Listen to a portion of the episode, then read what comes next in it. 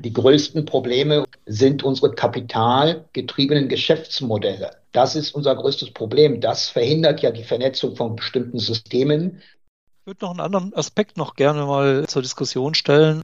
Und das ist so ein bisschen die Technikphobie der Beteiligten, ob das jetzt die Architekten sind oder Bauherren, die versuchen dann mit möglichst wenig Technik über die Runden zu kommen. Willkommen zur neuen Episode von Immobilienmanager, der Podcast. Diesmal lautet das Thema Energieeinsparung im Betrieb. Zu Gast als Experten sind Mahmut Tümkaya, Geschäftsführer Piepenbrook FM Consulting und Professor Dr. Viktor Grinewitschus. Er hat die Techem Stiftungsprofessur für Energiefragen der Immobilienwirtschaft an der EBZ Business School inne. Immobilienmanager, der Podcast. In diesem Podcast bringt Immobilienmanager Vordenker aus der Forschung und Immobilienexperten aus der Praxis ins Gespräch.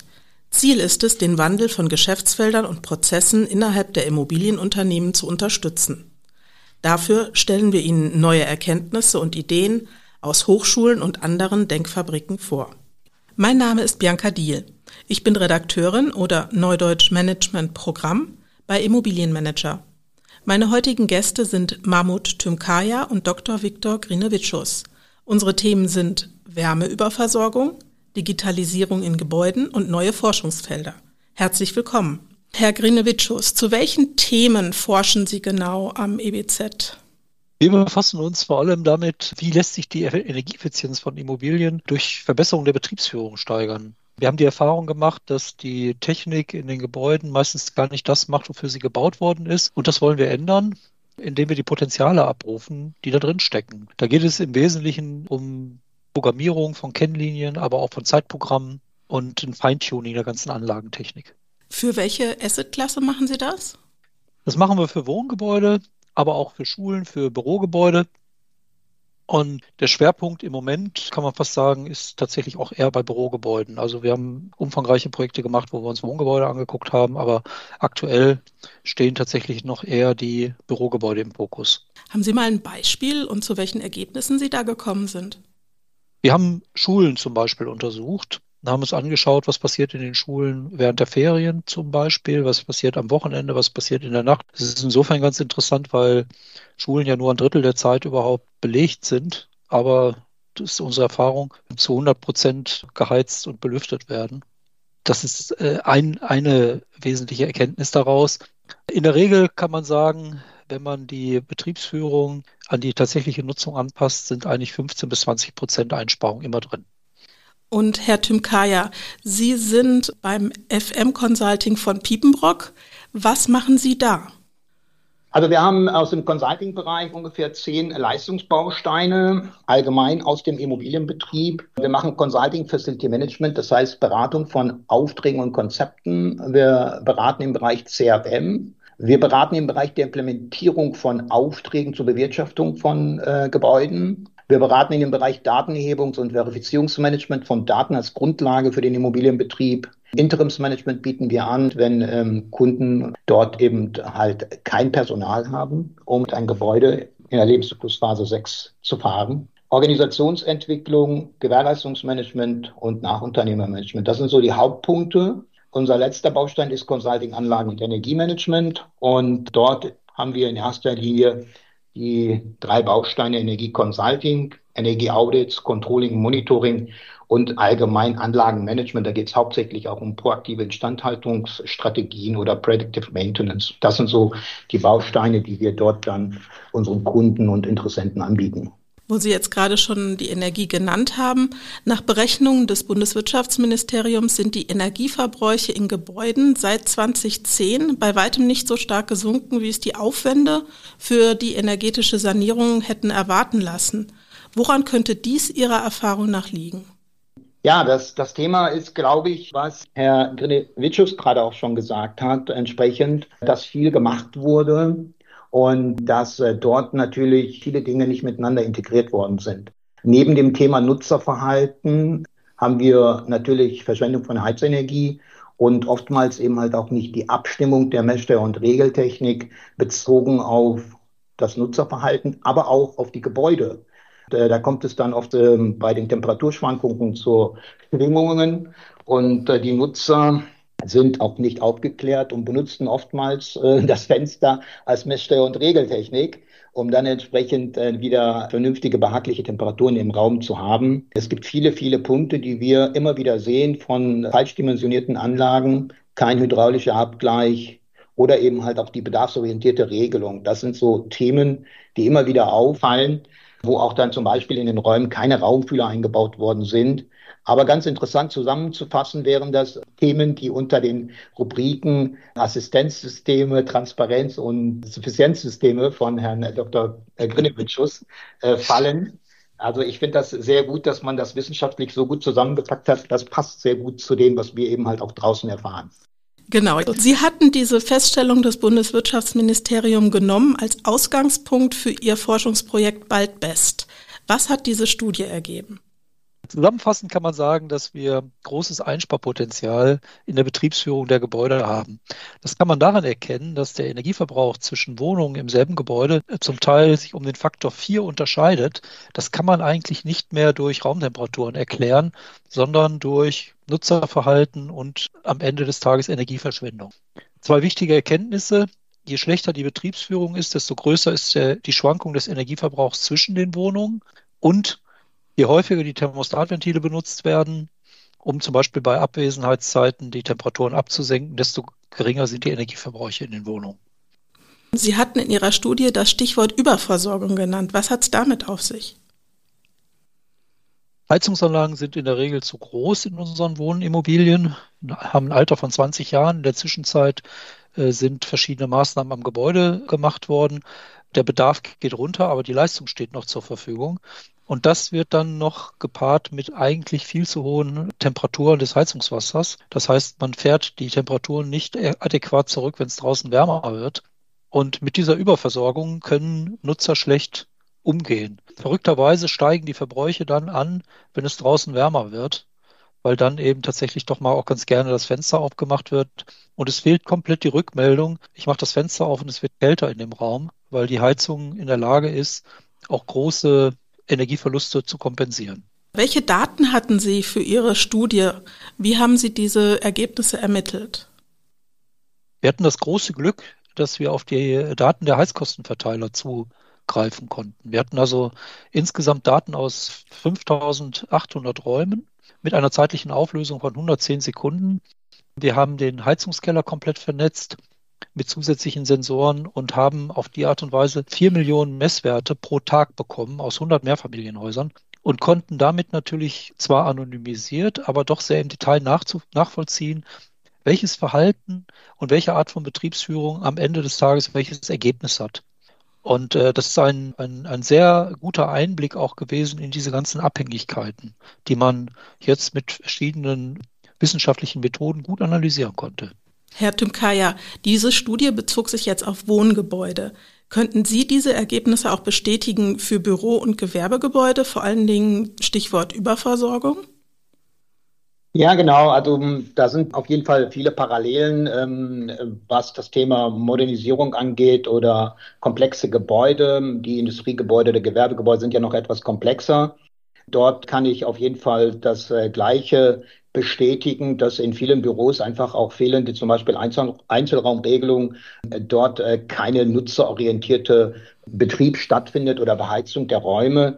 In erster Linie ist das tatsächlich ein Problem des äh, Fachpersonalmangels und die Vernachlässigung von Energiethemen, aber auch oftmals die mangelhafte Instandhaltung von Anlagen aufgrund von ja, Sanierung, Modernisierung, defekte Bauteile, Versorgungsnetze und so weiter und so fort. Das größte Thema, was wir haben, ist aber das Thema smarte Steuerungssysteme. Das bedeutet, auch in großen Gewerbeobjekte oder Industriegebäude ist es so, dass oftmals Energie im Gebäude transportiert wird, obwohl wir sie nicht brauchen, obwohl der Außenfühler, und das ist auch oftmals das Problem, dass Außenfühler im Norden nur sitzen und nicht an verschiedenen Stellen, dass dann auch entsprechend die äh, Energie bis zu einem gewissen Punkt im Gebäude äh, bereitgestellt wird und nicht vorausberechnet werden kann in vielen alten Steuerungssystemen. Wann brauche ich diese Energie? Ich brauche diese Energie ja nicht einfach im Gebäude zu transportieren, sondern es gibt heute moderne Messsteuer- und Regelsysteme, die ja wirklich vorausberechnen, wann muss ich welche Temperatur wo haben Und aufgrund dieser fehlenden Vernetzung und systematische Erfassung von Verbrauchsdaten passiert es, dass ich dann auf einmal, wenn ich die Energie nicht brauche, zu viel Energie habe und dann kommt es zum Schwingen. Und Herr Grinewitschus hat das gesagt, äh, gerade was ja sehr interessant ist, dass wir in warmen Tagen auch dann diese Mehrverbrauch haben. Das deutet meistens darauf hin, dass es dann ein Punkt davon ist, was wir jetzt gerade gesagt haben, von mangelhafter Instandhaltung hin bis zur fehlenden Vernetzung oder eben halt vorausschauenden Systemen. Ne? Auf jeden Fall kann ich das bestätigen. Schlimmer wird es, wenn auf einmal die Gebäudehülle vielleicht saniert oder modernisiert wurde und dort das gesamte System nicht darauf abgestimmt wird. Das fängt bei den Heizkennlinien ein äh, viele Messsteuer- und Regelsysteme, da können Sie in der Fachmannebene eben halt auch bestimmte Heißkennlinien bezogen auf das Gebäude fahren. Das wird oftmals bezüglich Fachpersonalmangel auch entsprechend nicht getan. Das bedeutet, die Heizungsanlagen arbeiten nicht konform mit dem Gebäude. Das ist ein Riesenthema und dann kommt es zur Überversorgung. Und welche Möglichkeiten sehen Sie, Energie einzusparen durch Digitalisierung? Was genau kann man machen? Wo kann man ansetzen? Nach meiner Erfahrung ist es so, dass die Funktionalität dieser Systeme, äh, Herr Tümkaya hat es gesagt, sie werden ja immer komplexer, äh, durch Software bestimmt wird. Die Branche ist nicht gut aufgestellt bei der Programmierung dieser Systeme, der Entwicklung der Software und vor allem auch bei der Überwachung der Anlagen. Wir haben heute eigentlich nicht standardmäßig ein System reingezogen in den Anlagen, mit denen Fehler sofort erkannt werden. Die Technik ist so für den Gutfall ausgelegt und wenn irgendwie was schief geht, fällt das eben am Ende des Tages relativ spät auf, weil wir keine systematische Überwachung zum Beispiel der Verbräuche haben. Und das ist eine zwingende Voraussetzung, dass wenn man jetzt zum Beispiel äh, vergisst, am Wochenende die Heizung runterzufahren oder wenn die Fenster alle offen stehen und, und, und, dann müsste es eigentlich irgendwo ein Signal geben oder ein, eine Fehlermeldung, dass man erkennt, das läuft nicht optimal. Und daran hapert es in der Regel. Herr Tümkaya, ist das auch Ihre Erfahrung? Wie ist der Status quo der Gebäude, für die Sie um Consulting angefragt werden? Das passt sehr gut. Das sind äh, Dinge, die auch wir quasi immer wieder vorfinden, dass die äh, Systeme nicht vollumfänglich äh, integriert sind. Also integriert bedeutet auch entsprechend äh, die TGA vernetzt, dass bestimmte Informationen auch Fenster auf, Fenster zu, Fensterkontakte, ne, gibt es seit, keine Ahnung, 100 Jahren vielleicht, je nachdem. Aber solche Dinge fehlen dann. Aber auch das Thema mit der heutigen Technik, wie ganz normale Gebäudeleittechnik, dass man zum Beispiel auch am Wochenende ist ein Ventil kaputt, das finden wir auch sehr oft, mangelhafte Instandhaltung, dass dann ein Ventil auf Hand gestellt wird und es gibt keine Rückmeldung, sondern das kriegt dann jemand mit nach einem Jahr oder anderthalb Jahren, dass dann auf einmal die Vorlauftemperatur ständig mit 70 Grad die meisten Anlagen äh, sind ja heute HT oder NT. Ja, zum Glück gibt es nicht mehr so viele HT-Anlagen, also NT mit 70 Grad Vorlauftemperatur. Das bedeutet dann auch, dass bei einem Mischerkreis 70 Grad bis zu einem gewissen Punkt im Gebäude durchgehen und entsprechend auch ähm, Wärmeverluste entstehen, wo man dann auch die Energie unterwegs verliert. Und äh, mit solchen Systemen, die auch immer wieder den Status quo anzeigen, aber auch Automatismus mit Rückmeldung oder auch, wenn ich was auf Hand stelle, automatisch nach 24 Stunden wieder zurückgestellt wird. Diese Systeme gibt es heute schon. Aber leider Gottes werden diese Immobilien nicht immer alle mit diesen Funktionen ausgestattet. Und das ist das größte Problem. Und kommen wir im Gewerbeobjekt zu dem Thema dann Luft und Heizung. Dann haben wir noch ein größeres Problem, oftmals eben halt auch nicht miteinander vernetzt in, in vielen Gebäuden, so dass man auch von der Frequentierung her zum Beispiel die Wärmeversorgung oder die Raumluftversorgung entsprechend den Bedarf zur Verfügung stellt. Da gibt es, glaube ich, eine ganze Menge noch zu machen. Die Möglichkeiten sind da. Allerdings gibt es auch eben halt Hürden, die überwunden werden müssen. Ne? Herr Dr. Grinewitschus, wie sieht es denn bei Wohngebäuden aus mit der Durchdringung mit solchen digitalen Systemen? Naja, da stehen wir nach wie vor am Anfang. Wir haben einen Effekt, dass also sozusagen die Schlauen, die Energiesparer sich sozusagen aufrüsten und die eigentlich, die es betrifft, also die mit den hohen Verbräuchen, das Thema weitgehend ignorieren. Jetzt kommt noch hinzu, dass bei Mehrfamilienhäusern völlig anders funktionieren als zum Beispiel Einfamilienhäuser. Wir haben eine ganz starke Wechselwirkung der Wohnungen untereinander. Wenn Sie jetzt in einem Sechsfamilienhaus einen Mieter haben, der sich ausrüstet mit äh, Zeitsteuerung und da sehr konsequent ist, was die Programmierung betrifft, dann kann er eine Menge Energie sparen, aber all der Einsparung geht auf Kosten der Nachbarn, weil dann die Wärme dann eben aus den, aus den Nachbarwohnungen kommt und den äh, Mietern unter ihm und über ihm Wir brauchen also für Mehrfamilienhäuser einen Gesamtansatz. Wir müssen ein Technik-Ausstattungskonzept haben, was das gesamte Gebäude betrifft. Und vor allem müssen wir die Wärmekette digitalisieren. Die Heizungsanlage muss nicht wissen, wie kalt es draußen ist, sondern sie muss wissen, wie viel Wärme aktuell im Gebäude gebraucht wird. Also was ist der Bedarf, was sind die Sollwerte in den Wohnungen und was sind die Istwerte in den Wohnungen. Und danach muss die Temperatur gesteuert werden. Und wenn Sie das auf diese Art und Weise fahren, äh, wird man feststellen, dass dann auch die Streuung der Verbräuche in den Wohnungen untereinander doch deutlich abnehmen wird. Ihr Stifter Techim hat gerade eine Umfrage veröffentlicht, dass zum Beispiel Smart Meter für Vermieter kaum eine Rolle spielt. Also nur acht Prozent der Privat- und 18 Prozent der geschäftlich Vermietenden planen, in ihren Liegenschaften Smart Meter zu installieren, heißt es dort. Wie können Sie sich diese Haltung erklären? Das hat sicherlich was damit zu tun, dass in der Vergangenheit, äh, insbesondere bei vermieteten Objekten, die Heizkosten umlagefähige Kosten waren, also eigentlich den Vermieter kaum betroffen haben. Das ändert sich ja durch die CO2-Umlage, die ja jetzt je nach Verbrauch aufgeteilt werden muss, äh, so dass ich äh, feststelle, dass das Thema in den letzten Monaten, kann man fast sagen, seitdem das in Kraft ist, durchaus an Bedeutung gewonnen hat. Man kann nichts verbessern, was man nicht kennt. Ne? Also an der Erfassung von Verbrauchsdaten mit hoher zeitlicher Auflösung führt überhaupt gar kein Weg dran vorbei. Aber, das muss man auch sehen, oftmals fehlt den Vermietern das Know-how, diese Daten auszuwerten. Also was ich nicht verarbeiten kann, nützt mir nichts. Ne? Und deswegen ist natürlich das Interesse an äh, der Zähltechnik auch so gering. Aus meiner Sicht haben wir vor allem mit einem Know-how-Problem zu tun. Und es wird natürlich total unterschätzt, was man rausholen kann, wenn man die Anlagen mit diesen Verbrauchsdaten mit hoher zeitlicher Auflösung dann tatsächlich einem Feintuning unterzieht. Könnten Sie mir noch erklären, wie Deutschland dasteht äh, diesbezüglich im Vergleich zu anderen europäischen Ländern? Naja, bei dem Smart Meter Thema sind wir, denke ich, relativ weit hinten. Ne? Also viele Länder sind mit dem, mit dem Thema der elektronischen Erfassung weitgehend durch. In Deutschland spielt halt das das Thema Datenschutz eine ganz große Rolle. Wir sehen in der Erfassung der Verbrauchsdaten dann eher die Risiken als die Chancen, die da drin stecken. Ich hoffe wirklich, dass wir das vor allem auch unter diesem ganzen Aspekt, dass wir tatsächlich sehr viel erneuerbare Energien einsetzen wollen, aus den fossilen Energieträgern aussteigen wollen, wir werden dort viel stärker das Energiemanagement brauchen in den Gebäuden. Und die Grundlage für das Energiemanagement sind eben die hochauflösenden Verbrauchsdaten. Da führt eben kein Weg dran vorbei. Und das hoffe ich, dass wir das, dass wir da die Kurve noch in Deutschland gut kriegen. Herr Tymkaya, wie sieht's denn im Gewerbebereich aus und bei Ihren Kunden, die um Consulting bei Ihnen vorstellig werden? Welche Widerstände müssen Sie möglicherweise hier überwinden, wenn Sie Maßnahmen zur Energieeinsparung vorschlagen? Also bevor ich auf die zweite Frage eingehe, würde ich ganz gerne noch was zu dem Thema generell Einsparungspotenziale sagen. Es gibt oder es gab eine Studie von Roland Berger aus dem Jahre 2011, wo man dort die äh, Maßnahmen zur Effizienzsteigerung untersucht hat. Und da sind dann Ergebnisse rausgekommen, dass ungefähr 26 Prozent auf die Gebäudehülle anfallen, TGA 34 Prozent und der Betrieb 39 Prozent. Und die größten äh, Treiber in den einzelnen Bereichen lagen bei der Gebäudehülle bei 61 Prozent die Fenster, äh, 28 Prozent die Beleuchtung und der Betrieb mit 46 Prozent belief sich auf das Thema Energiemanagement.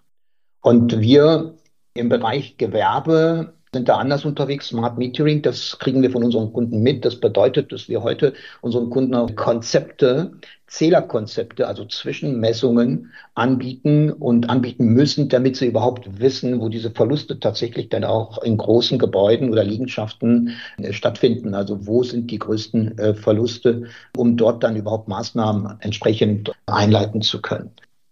Früher war es so, das hat keinen interessiert oder wenige Leute, weil es lag ein hoher Energieverbrauch vor, aber die Energie war sehr günstig. Heute sieht es anders aus. Heute ist der Verbrauch etwas gestiegen durch den Komfort eventuell, aber die Kosten sind megamäßig explodiert und jetzt äh, wissen viele eben halt gar nicht, was sie machen sollen. Ne?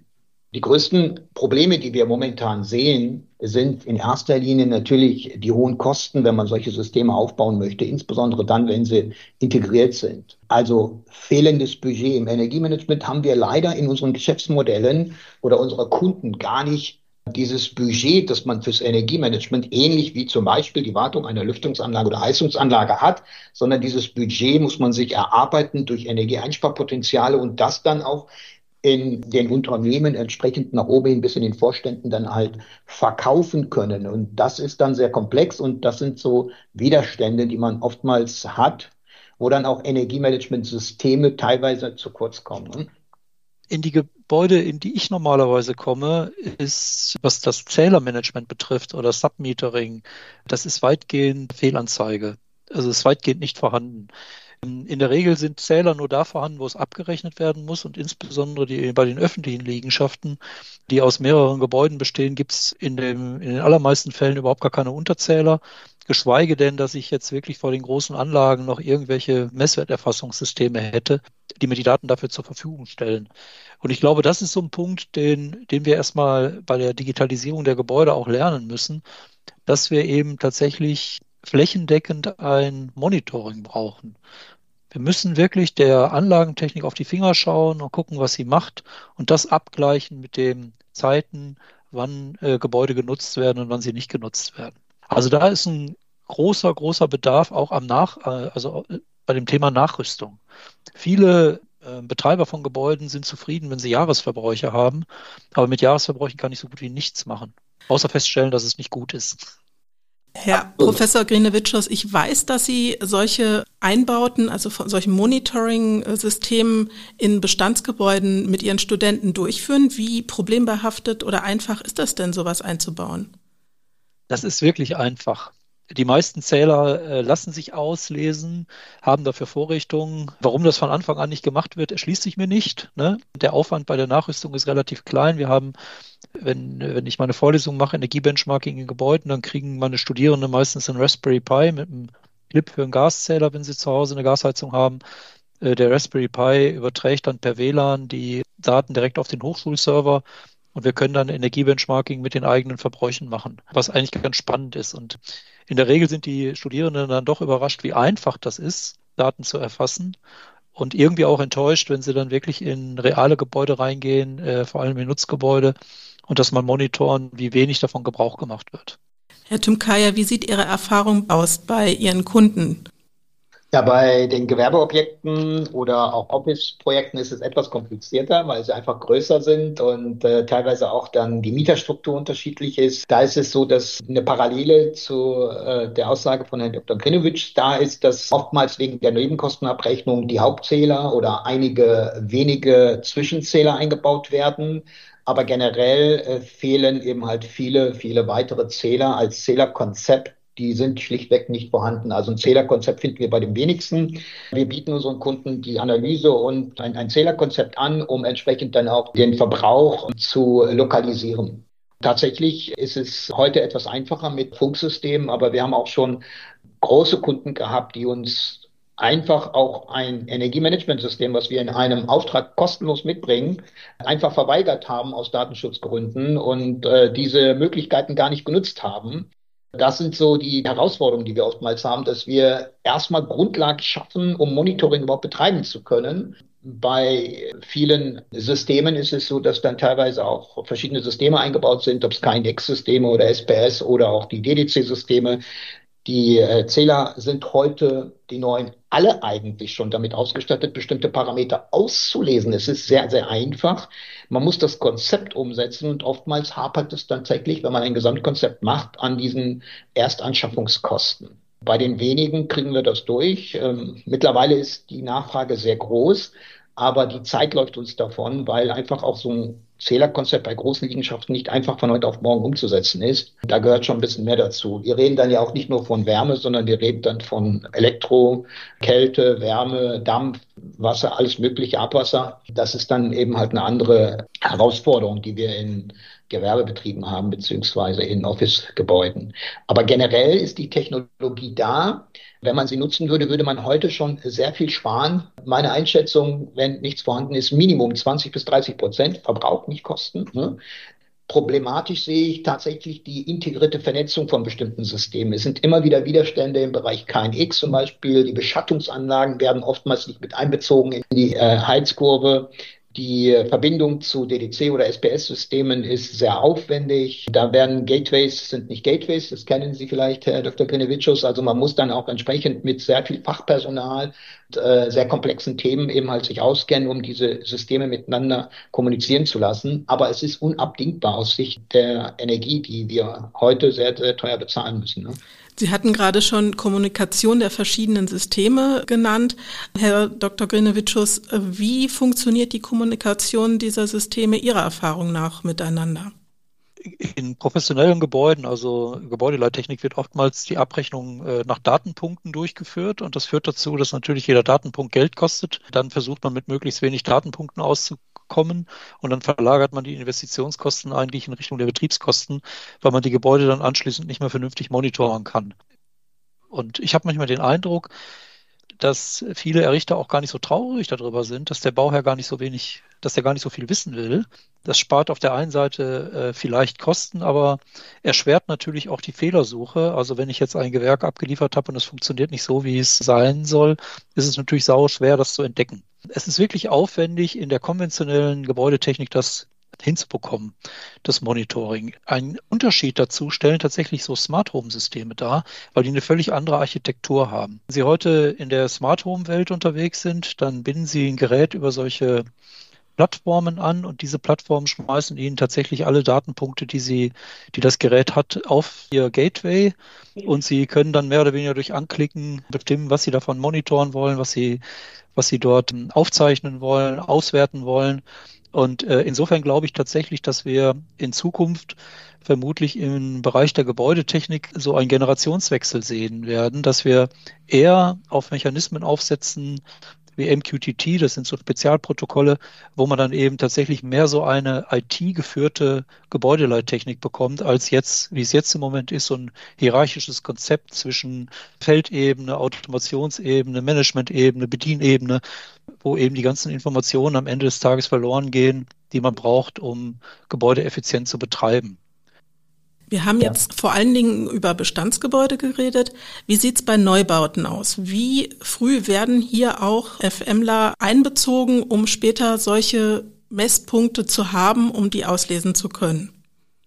Aus unserer Erfahrung kann ich sagen, dass leider immer noch selten bis gar nicht bei der Planung äh, der Facility Management Bereich, also der Betrieb berücksichtigt wird, obwohl die Vorteile der Digitalisierung von Gebäuden zum Beispiel auch das Thema, was wir gerade gesagt haben, smarte Stromzähler, dass man von vornherein diese Zählerkonzepte einbaut, wirklich einen sehr großen Mehrwert bringen würde wird dort sehr wenig angefragt. Oftmals sind es tatsächlich ähm, die Architekten, die eben halt auch das gesamte Gebäude als ihr Kunstwerk sehen und das steht dann auch im Vordergrund. Dieses ganze Thema Technik, Energieeinsparung war die letzten 20, 30, 40 Jahre, würde ich sagen, im Hintergrund.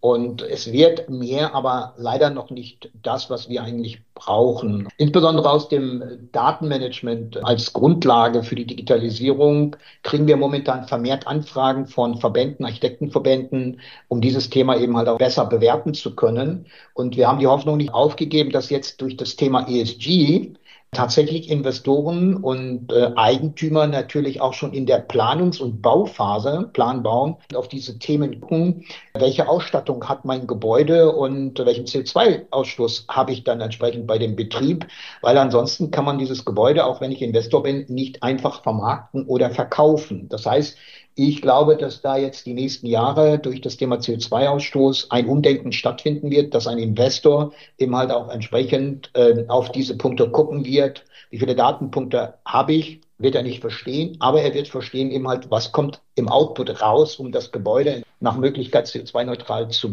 fahren. Und da erhoffe ich mir oder die Branche erhofft sich dort, dass da Bewegung reinkommt. Herr Dr. Grinevicius, ich weiß nicht, wie Sie das sehen, aber die Investoren und die Eigentümer müssen das berücksichtigen zukünftig. Deswegen ist dieser Punkt, glaube ich, sehr, sehr wichtig, dass man da jetzt schon sehr früh anfängt und diese Themen berücksichtigt. Die größten Probleme sind unsere kapitalgetriebenen Geschäftsmodelle. Das ist unser größtes Problem. Das verhindert ja die Vernetzung von bestimmten Systemen. Auch die Branche in der Gebäudeleittechnik, Sie haben es ja eben gesagt, was das Thema Protokoll angeht, die müssen umdenken. Wir haben heute schon Möglichkeiten, über TCP-IP-Protokolle entsprechend vorhandene Systeme zu nutzen, um Gebäudeleittechnik viel schneller und datenpunktunabhängig, also dass man nicht unbedingt nach Datenpunkten abrechnen muss, viel schneller die Gebäude zu digitalisieren. Leider wird das meines Erachtens zu wenig genutzt. Es gibt heute sogar schon Systeme, wo wir Smart Lightning haben über TCP/IP, da wo es geht, wo ich dann auch das Monitoring als Abfallprodukt mit hätte. Das wird leider momentan noch ignoriert. Sehen Sie das auch so, Herr Dr. Grinovicius? Na, ich würde noch einen anderen Aspekt noch gerne mal zur Diskussion stellen. Und das ist so ein bisschen die Technikphobie der Beteiligten, ob das jetzt die Architekten sind oder Bauherren, die versuchen dann mit möglichst wenig Technik über die Runden zu kommen. Es gibt ja diesen Trend ja auch zum Low-Tech-Gebäude, ne? also wo man sagt, Technik ist nur teuer, funktioniert nicht und äh, kann sowieso keiner beherrschen, braucht man nicht. Ne? Man kann durch, durch den Einsatz von Technik, insbesondere bei dem Thema Assistenz, natürlich Gebäude viel stärker customizen in der Form, dass man eben äh, GebäudenutzerInnen stärker da unterstützt, sich in dem Gebäude vernünftig zu verhalten, beziehungsweise auch den Arbeitsprozess zu erleichtern. Während man im Auto von allen möglichen Sachen umgeben ist, die einem helfen, von A nach B zu kommen und assistieren und Verbrauchsanzeige machen und darauf aufmerksam machen, ob das Licht noch eingeschaltet ist, beziehungsweise das dann automatisch abschalten und, und, und, ist diese Denke, dass man sagt, ich muss auch ein Gebäude so konstruieren, dass der Nutzer super gut damit klarkommt, immer noch unterentwickelt. Und das liegt daran, dass wir diese Brücke nicht schlagen zwischen dem Anwender und dem Errichter des Gebäudes und der Technik im Gebäude. Also wir müssen verstehen, dass wir auf die Technik angewiesen sind, um wirklich funktionale, gut funktionierende Gebäude mit niedrigem Energieverbrauch zu haben. Wir brauchen diese Technik da drin, ich erlebe aber in der Praxis, auch bei Neubauten, immer noch die Diskussion, dass man sagt, naja, das ist irgendwie so im Hintergrund, macht irgendwas, braucht eigentlich kein Mensch, aber na gut, äh, muss wohl irgendwie sein. Ne? Dadurch kriegen wir die PS dann nicht auf, auf die Straße in diesem Feld. Sie hatten beide in unserem Gespräch bisher erwähnt, dass Sie das Thema Energiesparen von Ihren Kunden beziehungsweise auch in den Gebäuden, die Sie mit untersuchen, vor allen Dingen seit der Preisexplosion im Bereich Energie, dass das seitdem ein Thema geworden ist. Glauben Sie, dass Energiesparen weiter vorangetrieben ist, wenn sich die Versorgungslage und die Preise in Deutschland wieder entspannen?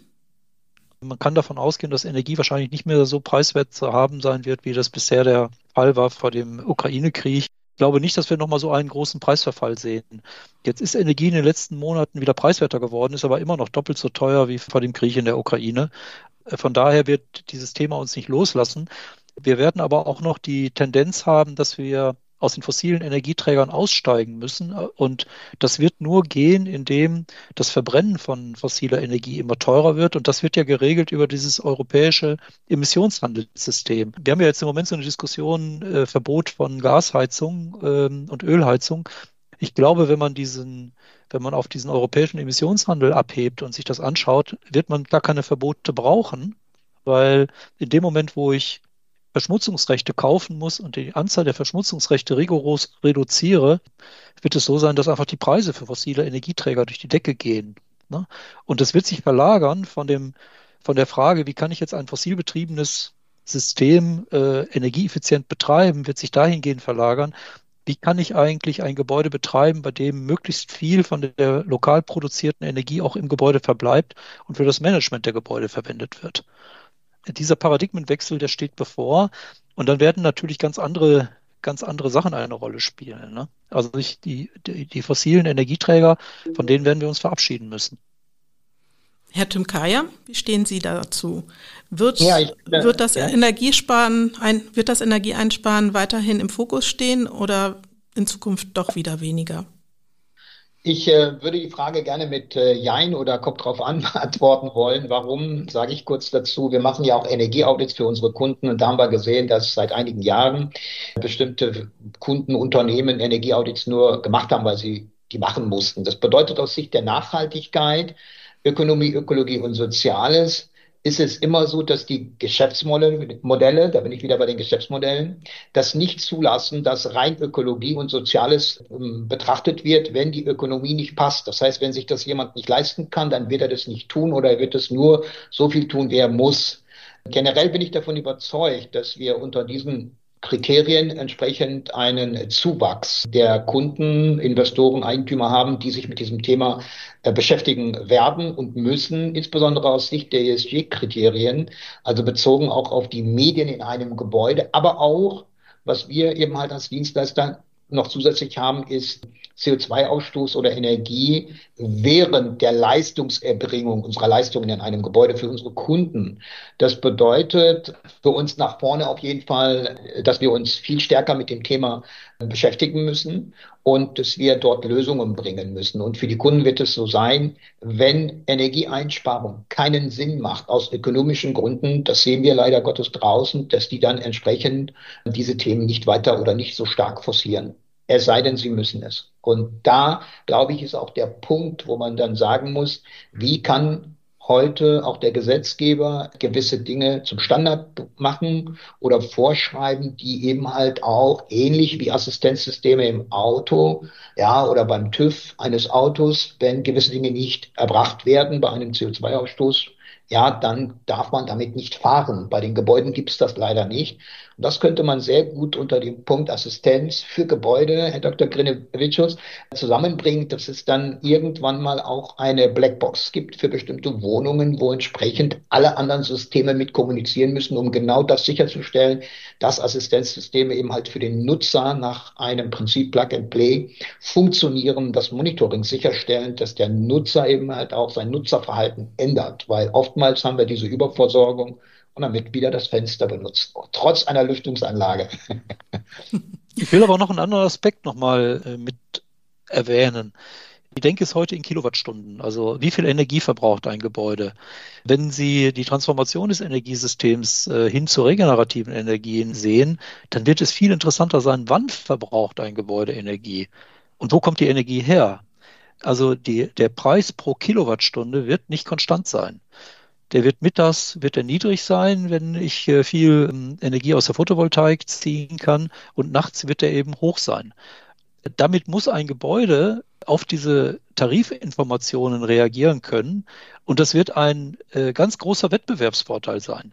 Das heißt, wenn wir jetzt heute zum Beispiel sagen, wir bauen bestimmte äh, Steuerungs- und Regelungsmechanismen überhaupt nicht ein in die Gebäude, dann frage ich mich, wie kann denn dieses Gebäude in diesem äh, transformierten Energiesystem, wo der Zeitpunkt des Energieverbrauchs die wesentliche Rolle spielen wird, wie kann es denn dann sozusagen mitmachen? Und der andere Punkt ist natürlich, wenn Sie heute eine Photovoltaikanlage sehen, die hat ja gar keine dynamischen Kosten. Das ist ja zu sehen, abschreibungstechnisch wie ein Stück Wärmedämmung. Äh, die wird ja nicht teurer oder preiswerter dadurch, ob die Sonne scheint oder es regnet. Ne? Aber die Energiemenge, die es dann produziert zu dem Zeitpunkt, ist entscheidend. Und dann ist die Frage, verbrauche ich die lokal oder speise ich die ein? Möglicherweise mit einer schlechten Einspeisevergütung. Zu einem anderen Zeitpunkt muss ich wieder teuren Strom aus dem Netz bekommen. Also so ein über alles Energiemanagement der Gebäude wird zukünftig ein ganz, ganz wichtiger Wettbewerbsfaktor sein für den Betrieb. Das wird eben passieren mit der Abkehr von den fossilen Energieträgern. Die Kilowattstunde selber wird gar nicht mehr so spannend sein. Das ist ja. eine spannende Zukunftsvision. Ganz herzlichen Dank, Herr Tymkaya und Herr Dr. Grinewitschus, für dieses Gespräch, in dem wir gesprochen haben über Wärmeüberversorgung, Digitalisierung in Gebäuden und neue Forschungsfelder. Ja. Vielen Dank. Sehr gerne. Herzlichen Dank auch. Dieser Podcast gehört zum Im-Plus-Angebot für Abonnenten von Immobilienmanager. Hier erhalten Sie nicht nur sechsmal im Jahr die Fachzeitschrift mit geballtem Wissen zur Immobilienbranche, zum Service gehört auch der Onlinezugang zur digitalen Ausgabe von Immobilienmanager, mobil über die IM Immobilienmanager App oder als Desktop-Variante unter medien.immobilienmanager.de und der Onlinezugriff auf exklusive Inhalte. Zudem gibt es zwei Newsletter wöchentlich. Den Content Newsletter mit spannenden Artikeln zu aktuellen Themen der Branche und am Freitag den Newsletter mit der Zusammenfassung der wichtigsten News der Woche. Mit Im Plus sparen Sie bei den Im Fokus Gipfeltreffen 30 Prozent der Teilnahmegebühr. Alle Infos zur Newsletterbestellung, zum Im Fokus Veranstaltungen finden Sie auf unserer Homepage www.immobilienmanager.de. Hören Sie auch bei unserem anderen Podcast-Format im Talk rein. Alles Gute, Ihre Bianca Diel.